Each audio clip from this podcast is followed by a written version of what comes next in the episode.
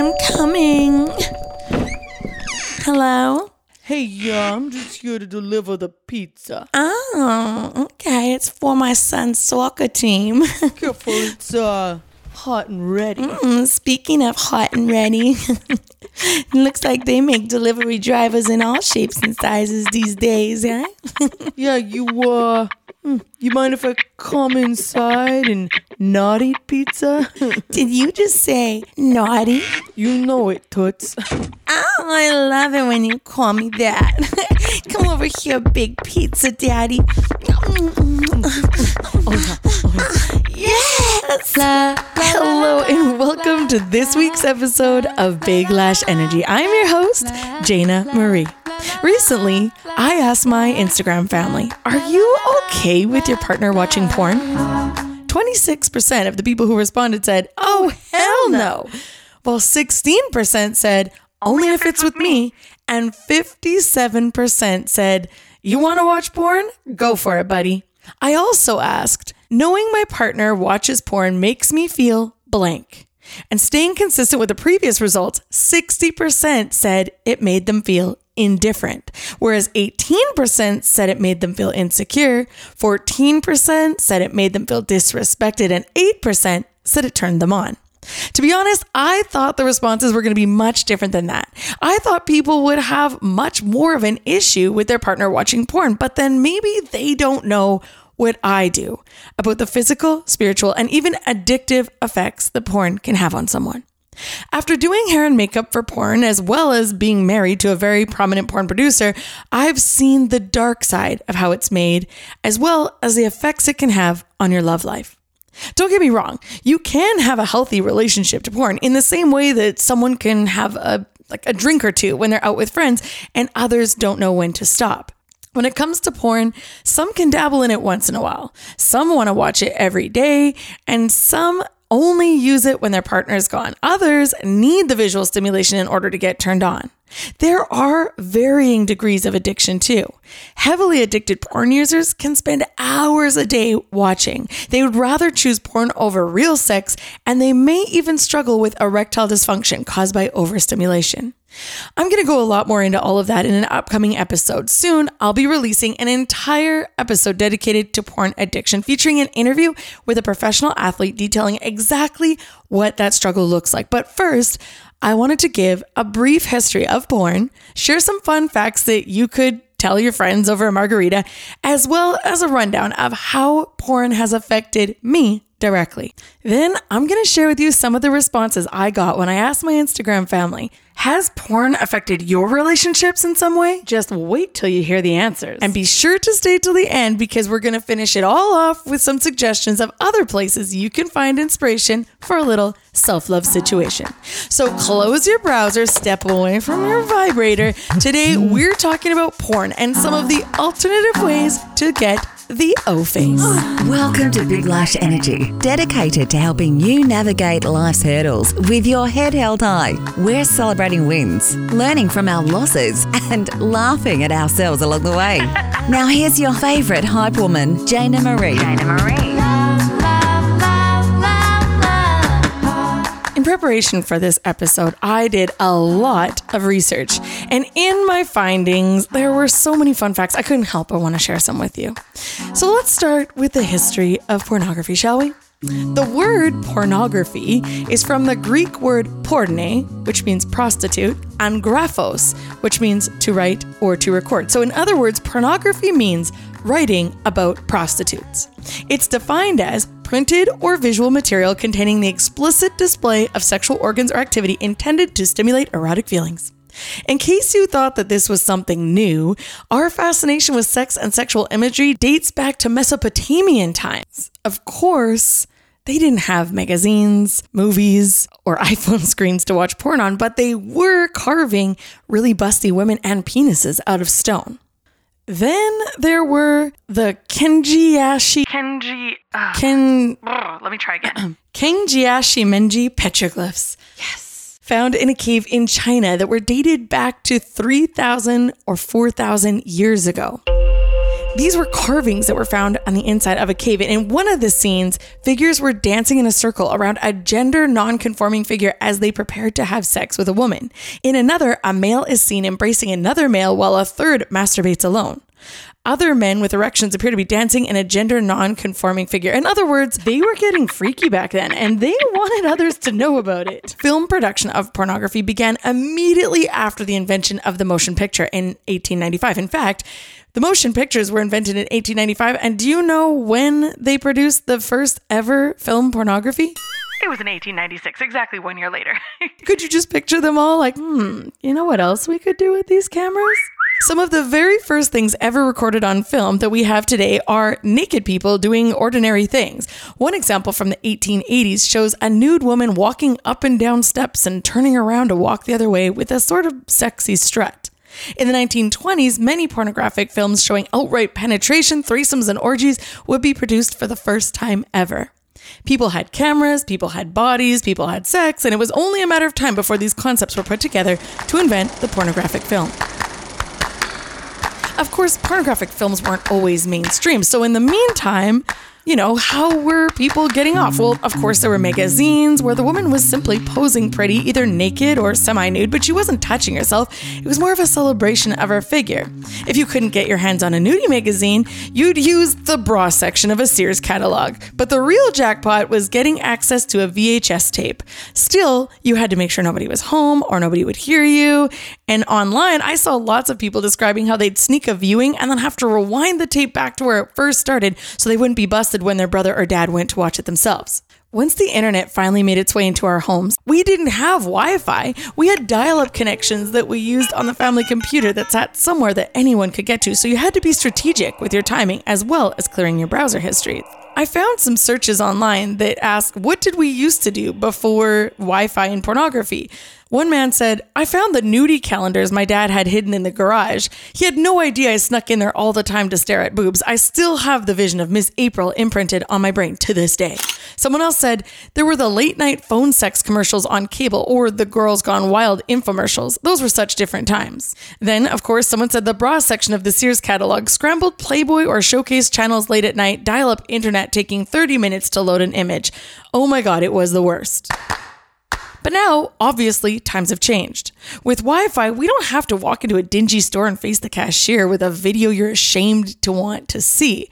Now, porn can be conveniently in your hand, ready for whenever you want it. In fact, 20% of men and 13% of women admit to having accessed porn while at work.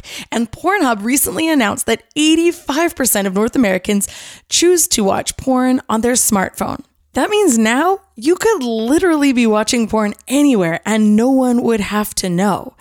And that's exactly how the porn industry has exploded.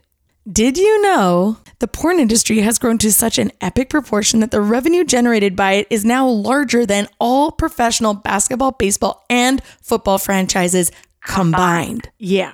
And it's not just men. Actually, it might surprise you to know that 17% of women admit to struggling with porn addiction.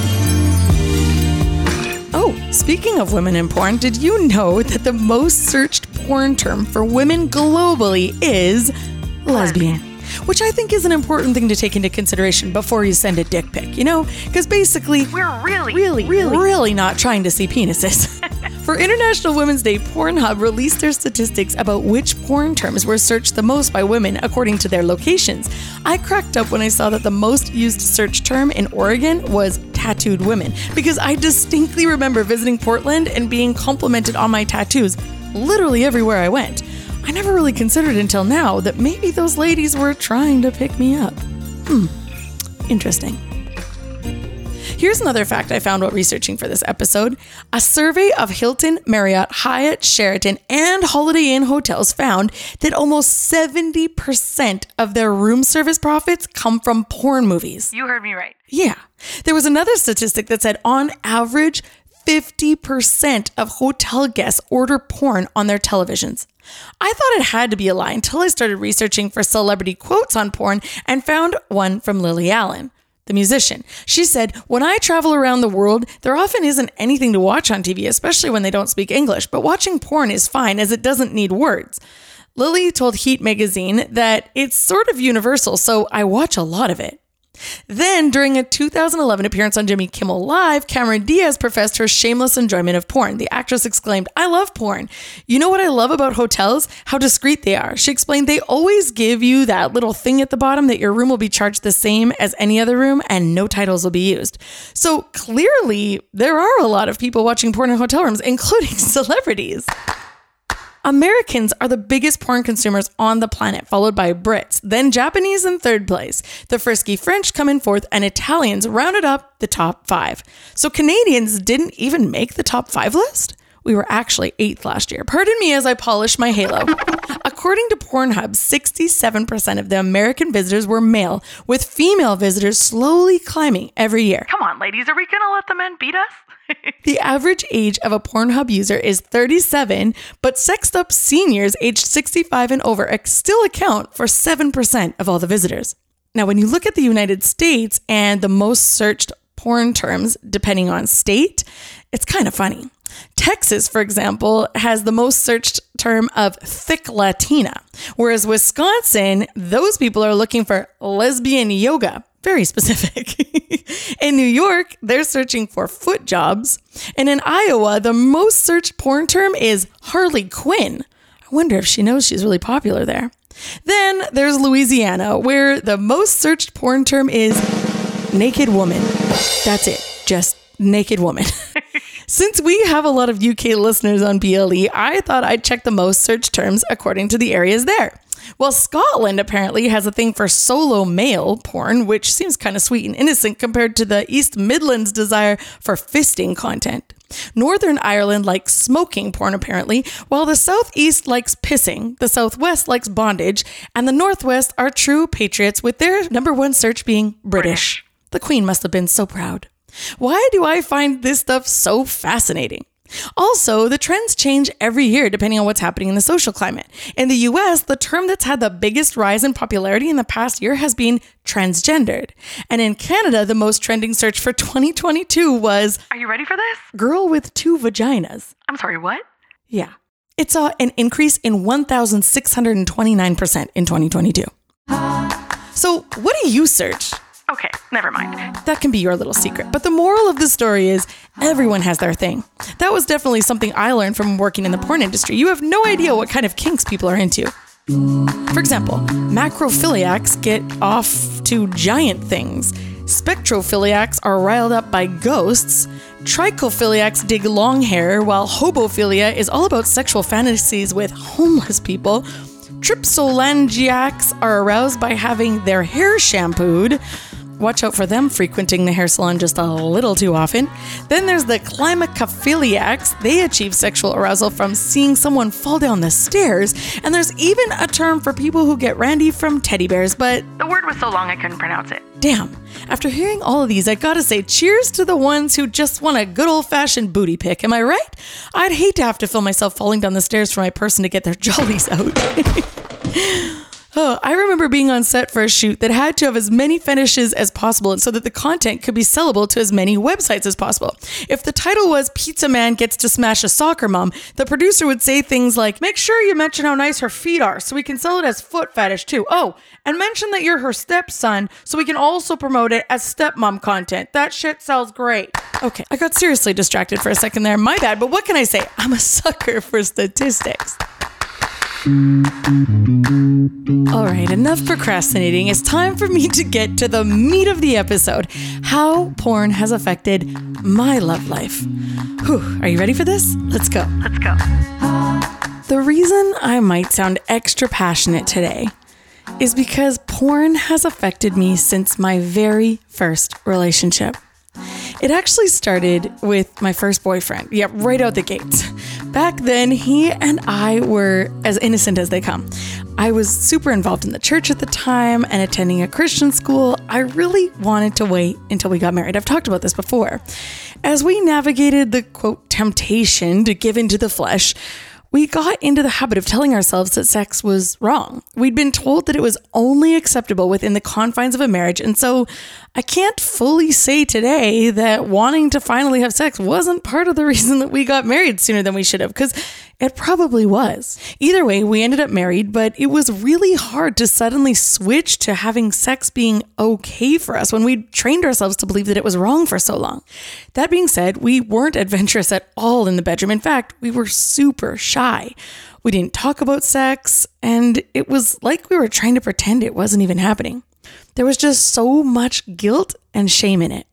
We didn't communicate about it at all. We didn't play or switch things up, and we'd never really even seen each other naked. So imagine my surprise the night that we were fooling around and he whispered in my ear, Can you pretend you're with another woman tonight? I'm sorry, what? Can I? Skirt, what? Can I pretend I'm with another woman? What the hell did that even mean? I had next to zero experience with men, let alone knowing how to mime that I'm making out with a woman. What in the sexual charades was this? Confused as hell, I didn't want him to feel judged or like I wasn't on board for whatever he was interested in, so I awkwardly mimed that I had a boob in each hand and he loved it. Yeah, I raised an eyebrow. Like, that worked? I really didn't know what else to do, so next I just looked at my pillow and said, You're so beautiful, babe. He seemed to really like that too, which confused me even more. What the hell was this all about? Then a few months went by and we moved to Vancouver into a little studio apartment right downtown. Our bedroom was more of a cubby beside the kitchen that was the exact size of a mattress, and it had a window that went into the main living area. One night, I woke up to find that he was no longer in bed beside me. I waited to see if he was going to come back from the bathroom, but after a few minutes of him not returning, I decided to get up and look around. I peeked out the window and saw him sitting on our computer, the screen lighting up his face, and him stroking his dick to images of two women clearly much hotter than I was, and my heart sank. I knew that watching porn was a thing, but I kind of thought it was something that would happen when I was out of town, or maybe something he'd do in secret if I rejected his advances. I never imagined he would leave our bed from right beside me, a willing participant, to do that. It just seemed so secretive, and I felt really rejected, to be honest. On top of all of that, now I knew why he was needing me to pretend that I was with another woman. It's what he'd been getting off to. I guess that's one of my main issues with porn. It has the power to change your appetite and oftentimes to something you could never get in real life. I mean, that's what makes it more risque, right?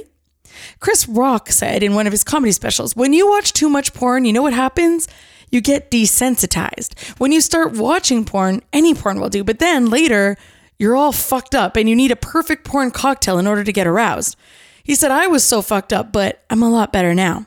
My husband's porn cocktail at the time had become two women together. And that's not weird at all. Like I said earlier, it's the most searched porn term.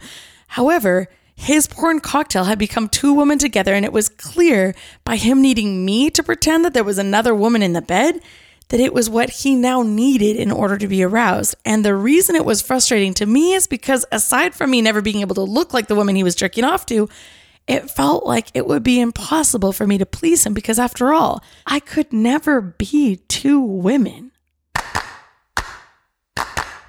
Now, to the men who might be listening, I get it. Some of you search for what you search for and don't expect that in real life at all. But my point is that from a woman's perspective, it can be the cause of real insecurity. For example, if you've been married to a woman who's been working full time while trying her best to raise the two kids her body has given you, then she sees that you're staring at 21 year olds with fake boobs, perfect tans, pretending to have all the energy and enthusiasm in the world, it feels pretty hard to compete with. So if your wife or girlfriend sees what you've been watching, all I ask is that you not be surprised if she lacks confidence in the bedroom afterwards.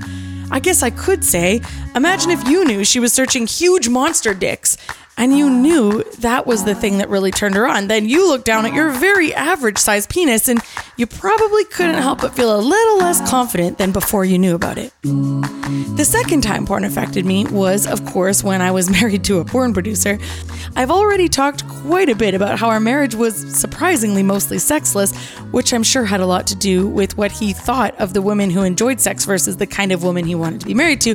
But at this phase in my life, I was actually most affected by the women who would call our house begging to be taken off of the websites. Women saying that they'd changed their lives around. They were trying to do something good for themselves, and now this decision that they'd made maybe years prior when they were in a bad place in their lives was haunting them wherever they went. The reasons I heard that most women got into porn was that they were uneducated and needing to make money quick, as well as maybe they were sexually abused or drug addicted, lost, desperate women, often coming from bad families. And the truth is, out of all of the shoots I worked on, I can only maybe think of two women who said they were there because they just loved having sex on camera. Even then, I don't really know their whole story and if that was actually the truth. What the producers would do is they would get a video recording of the woman saying that she was down for anything and that she knew what she was going to be doing that day, but nothing could really prepare her for what she might end up going through. And in the end, if she had regrets and wished that she hadn't done it, she'd already signed all of her rights away. Once the footage had been edited, it could be sold to multiple websites for content providers all around the world, in addition to being copied by viewers and reposted on other sites the original production company had no idea about. So when these women would change their minds, it would already be too late. Their faces would already be all over the internet, and all for only usually $400 to $1,000. There was one shoot I went to where the woman was told she'd be having sex with two men, but the producer informed her that it was actually going to be five, and her agent should have told her that. Well, I was doing her hair and makeup when she found out, and I could feel her anxiety levels rising. As soon as the producer walked away, I started trying to tell her that you don't have to do this. And if she didn't feel right, she should just leave. There would always be more work, but it's something that she'll never be able to take back.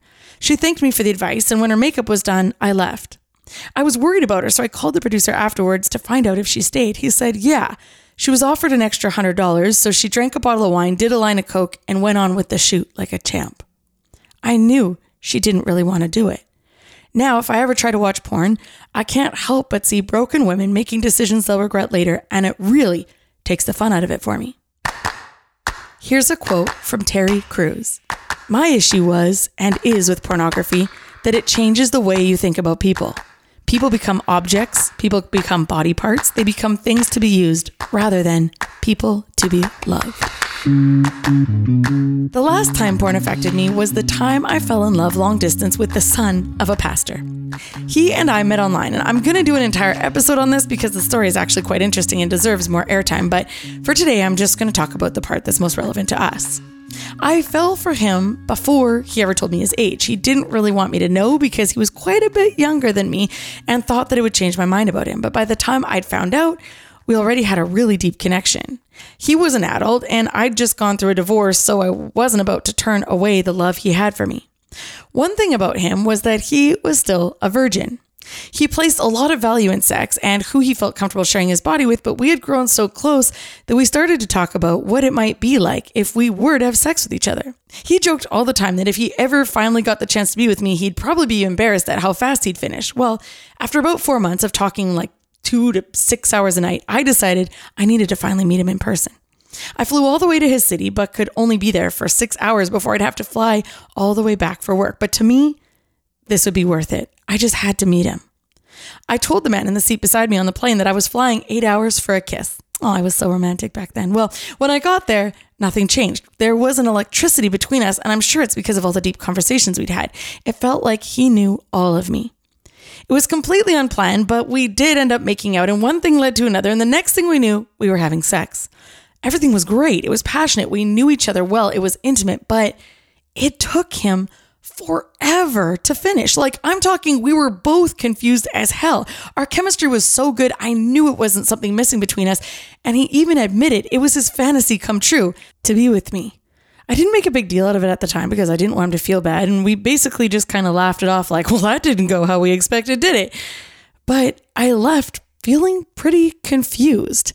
It all made a lot more sense when we had a talk about it and he admitted to me that he watched a lot of porn. So even though he was finally enjoying this moment that he'd been waiting for, even though a successful, beautiful woman had flown all across the country for him, even though his fantasy to be with an older woman was finally coming true, it still wasn't enough stimulation. He'd become desensitized to sex and he hadn't even gotten to enjoy it yet. Did you know that the average first exposure to pornography is now 11 years old? In one study, they even said nine. When I was in high school, I'm going to be honest, I didn't really know anything about sex except for what my friends had told me. But now, apparently, the average age for a child to lose their virginity is between 15 to 17. But if you've been watching porn since you were 9 or 11 years old, you're going to come out the gates with some pretty high expectations, and that's a totally new phenomenon. This is why when I ask the question, has porn affected your relationship in any way? I feel like the answer just has to be yes, even if we're unsure of why, or even if it's not blatant, it still is affecting us all every day. Orlando Bloom said, They've done studies. They can't find any kids who don't watch it. When you watch multiple people at multiple times in one evening, how is your actual real life partner going to match up? He said, It's just so destructive. And that's exactly what happened to me that night I flew to Baltimore. I simply could not compete with all of the things that were in his brain, with all of the desensitization that had happened over years of watching porn. And that's actually really sad when you think about it, for both me and him. As promised, here are four ways you can get your motor running without needing to watch porn. Mm. First of all, have you heard of audio erotica? It's pretty self explanatory. It's sexy storytelling that can be found on websites online and also as podcasts, which is great for you considering you're already listening to a podcast right now. I love that there aren't any bodies needed for the production. They're just voice actors, and you could just close your eyes, listen, and use your imagination. I don't know about you, but sometimes porn can be super distracting if one of the actors is making a stupid face or there's a giant zit on someone's ass or something.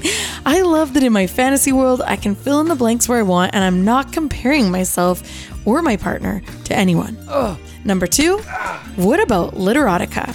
Reading a sexy story is also great for your imagination, and the buildup is super sexy. There's a reason the Fifty Shades of Grey novel series topped the bestseller lists all around the world despite questionable content and prose. The running joke was that of the housewife sitting on the washing machine with her book in hand. I'm sure its sales had to do with women telling each other all about how tantalizing it was. That being said, I still haven't read the books or seen the movie. I guess I gotta get on that. Number three, mm. make your own porn. Lights, camera, and action. Why not set up a tripod and film yourself with your partner? That's spicy as fuck.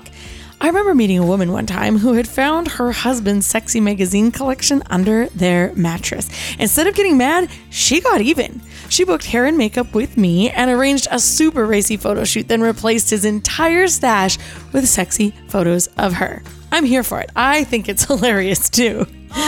Lastly, why not dirty talk with your partner? Try sending sexy messages throughout the day. It'll get both of your motors running. If you're flying solo, there are chat rooms full of people who want to talk sexy. It can be a serious turn on talking with a faceless person about what you'd want to do in the bedroom or anywhere else.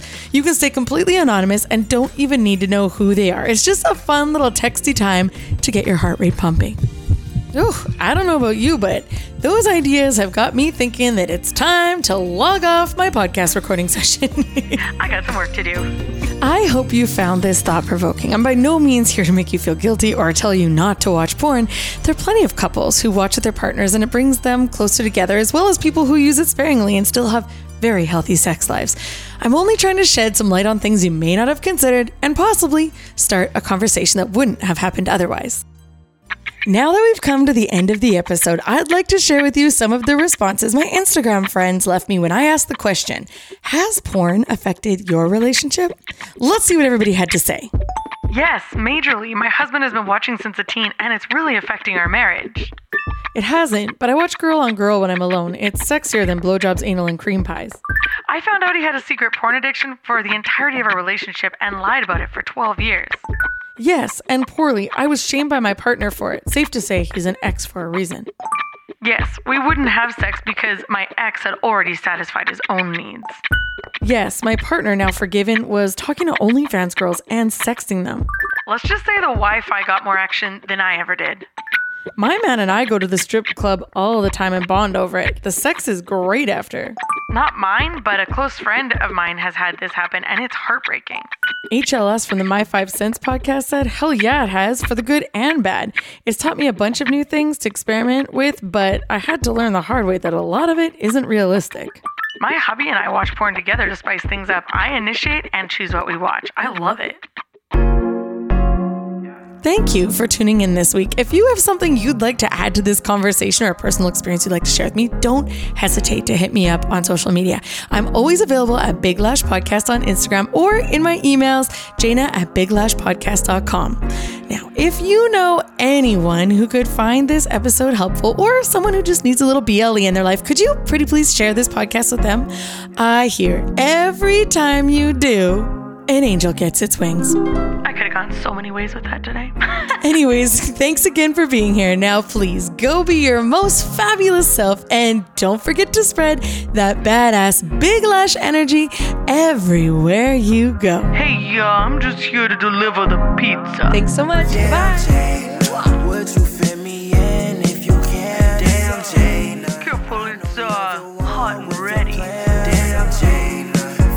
time to waste. What you made.